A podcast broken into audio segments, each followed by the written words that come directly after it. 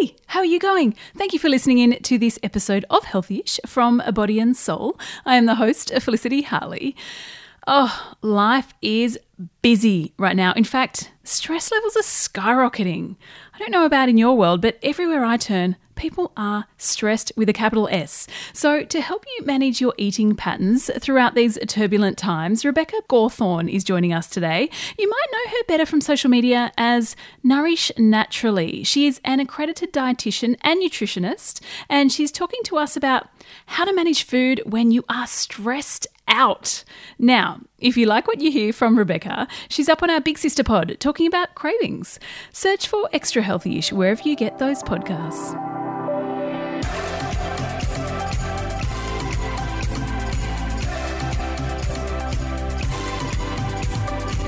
Rebecca, thank you for joining us on Healthyish. How well how how's life at the moment for you?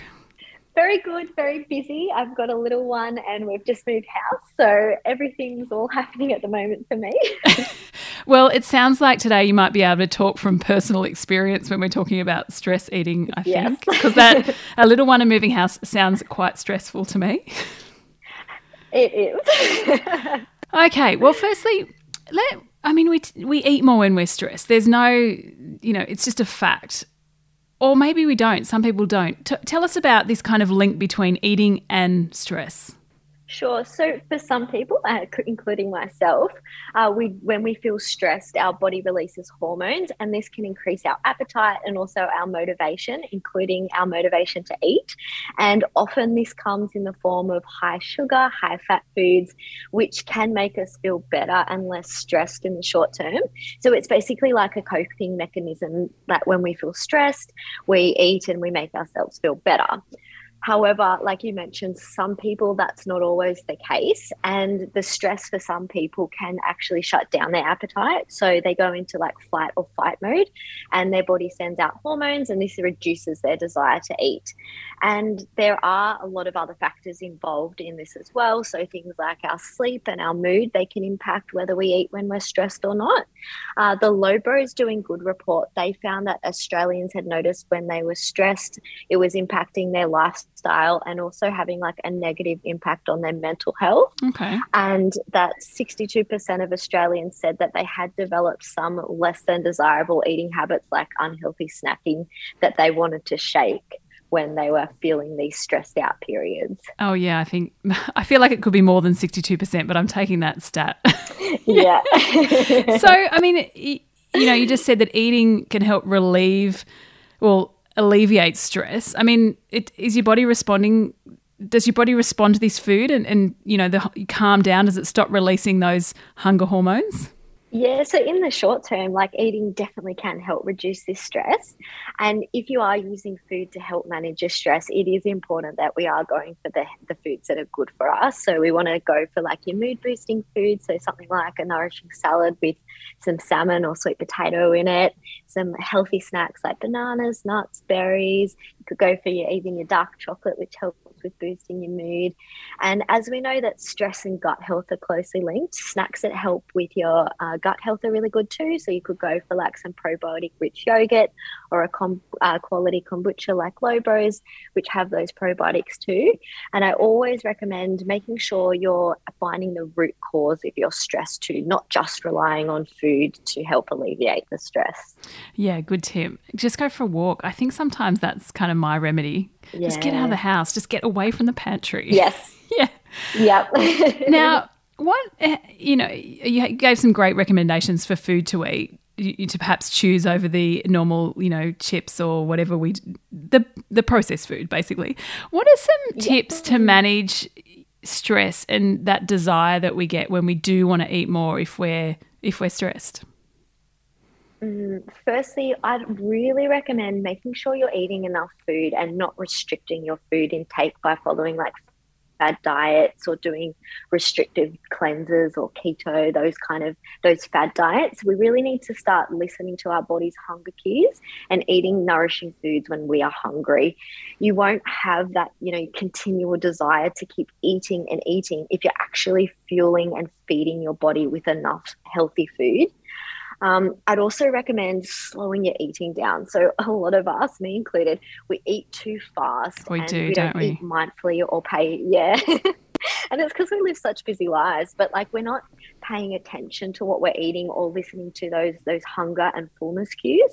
So what is really beneficial is just to take that time out to sit down to enjoy your meal slowly and you know pay attention to what you're eating and how you feel when you're eating because that can actually help reduce that need to keep continuously stress eating and eating more and more and thirdly like you just mentioned incorporating some exercise is really beneficial getting out of the house going for a walk incorporating whatever stress management techniques are really beneficial for you and also seeing a health professional if you need to Yeah, absolutely. There's always help there if you need it. You're right.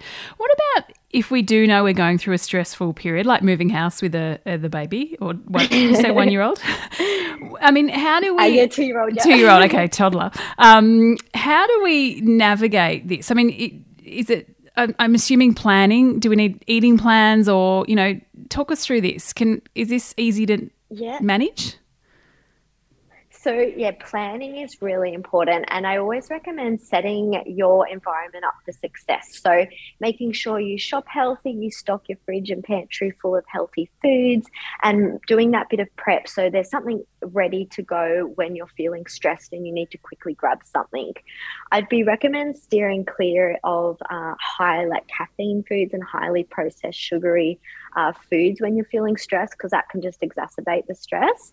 Going for more your low GI foods, so they're things like your whole grains, not your refined versions of the foods, because uh, they've been shown to help manage your blood sugar levels, improve your mood and cravings, and so they can be beneficial during those stressful times. And that also means not eliminating your carbs, but choosing those healthy carbohydrate uh, foods, and also focusing more on your whole foods like your plant foods and good quality proteins um, instead of those highly refined foods. And there's also that link with gut health and reduced stress. So, planning to have some healthy, gut loving snacks in your fridge and pantry, things like the yogurt, good quality kombucha like Lo Bros, they're always beneficial for helping those stressful periods as well. What about when you're stressed over the cost of food? I mean, that's a tricky one at the moment because a lot of there is a lot of stress Yeah. about being able to afford good food. Like I know I always mention on this podcast for people who listen all the time, but blueberries, eight dollars a punnet. I'm sorry, but that's just too expensive. and absolutely, there's a lot of foods out there that are healthy and are expensive, but there's also a lot of foods that are really healthy and aren't expensive. So think of things like your tinned beans and legumes, lentils.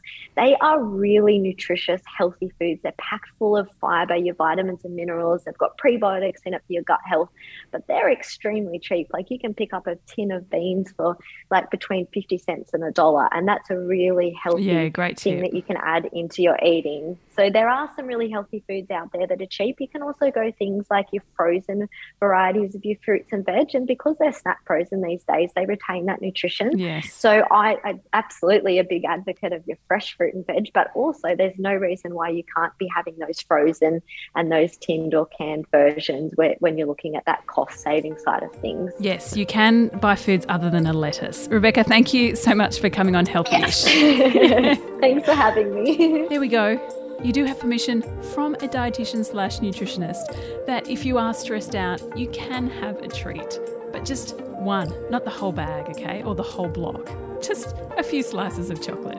Anyway, if you like what you heard from Rebecca, you can download Extra Healthy. She's up on that talking about pushing past cravings. If you want more from us, head to bodyandsoul.com.au or follow us on Instagram or Facebook. Thanks again for listening in, and if you have a moment, we'd be so grateful if you could rate, review, and subscribe to this podcast. And until tomorrow, well, stay healthy-ish.